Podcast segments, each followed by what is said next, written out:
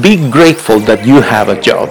You are using your skills, you are investing your time in things that are productive, good to the community, and you have a paycheck. Think about those who do not have a job. Some of them are broke. Some of them are even depressed. That is not your case. You have a job, you should be happy, thankful that you have a job. And you need to go with enthusiasm and optimism to your workplace. Smile. Enjoy what you have. Enjoy what you do. You should be grateful that you have a job.